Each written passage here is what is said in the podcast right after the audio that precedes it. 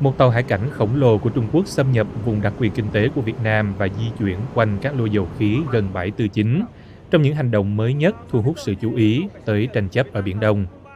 Những chuyển động này được ghi nhận và công bố hôm hai mươi mốt tháng hai bởi một nhà quan sát ở Mỹ chuyên theo dõi hoạt động của các tàu hải cảnh của Trung Quốc trong vùng biển này.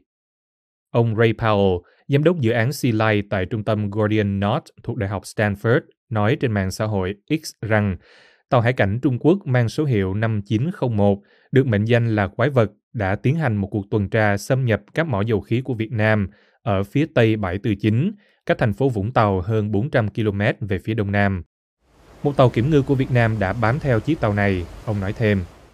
Đài R F A sử dụng dữ liệu từ website theo dõi tàu biển Marine Traffic cho biết tàu năm chín không một, trước đây mang số hiệu ba chín không một, đã đi lại nhiều lần ở phía tây bãi Tư Chính ít nhất kể từ ngày chín tháng mười hai năm hai nghìn không trăm hai mươi ba. Con tàu khổng lồ thuộc lớp Triệu Đà có lượng choán nước gần mười một nghìn tấn và là tàu hải cảnh lớn nhất thế giới, theo trang tin Atlas News.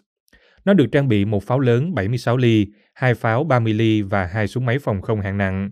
Nó có tầm hoạt động trong khoảng giữa mười nghìn cho tới mười lăm nghìn hải lý, tức mười tám nghìn năm trăm cho tới hai mươi bảy nghìn bảy trăm ki lô mét,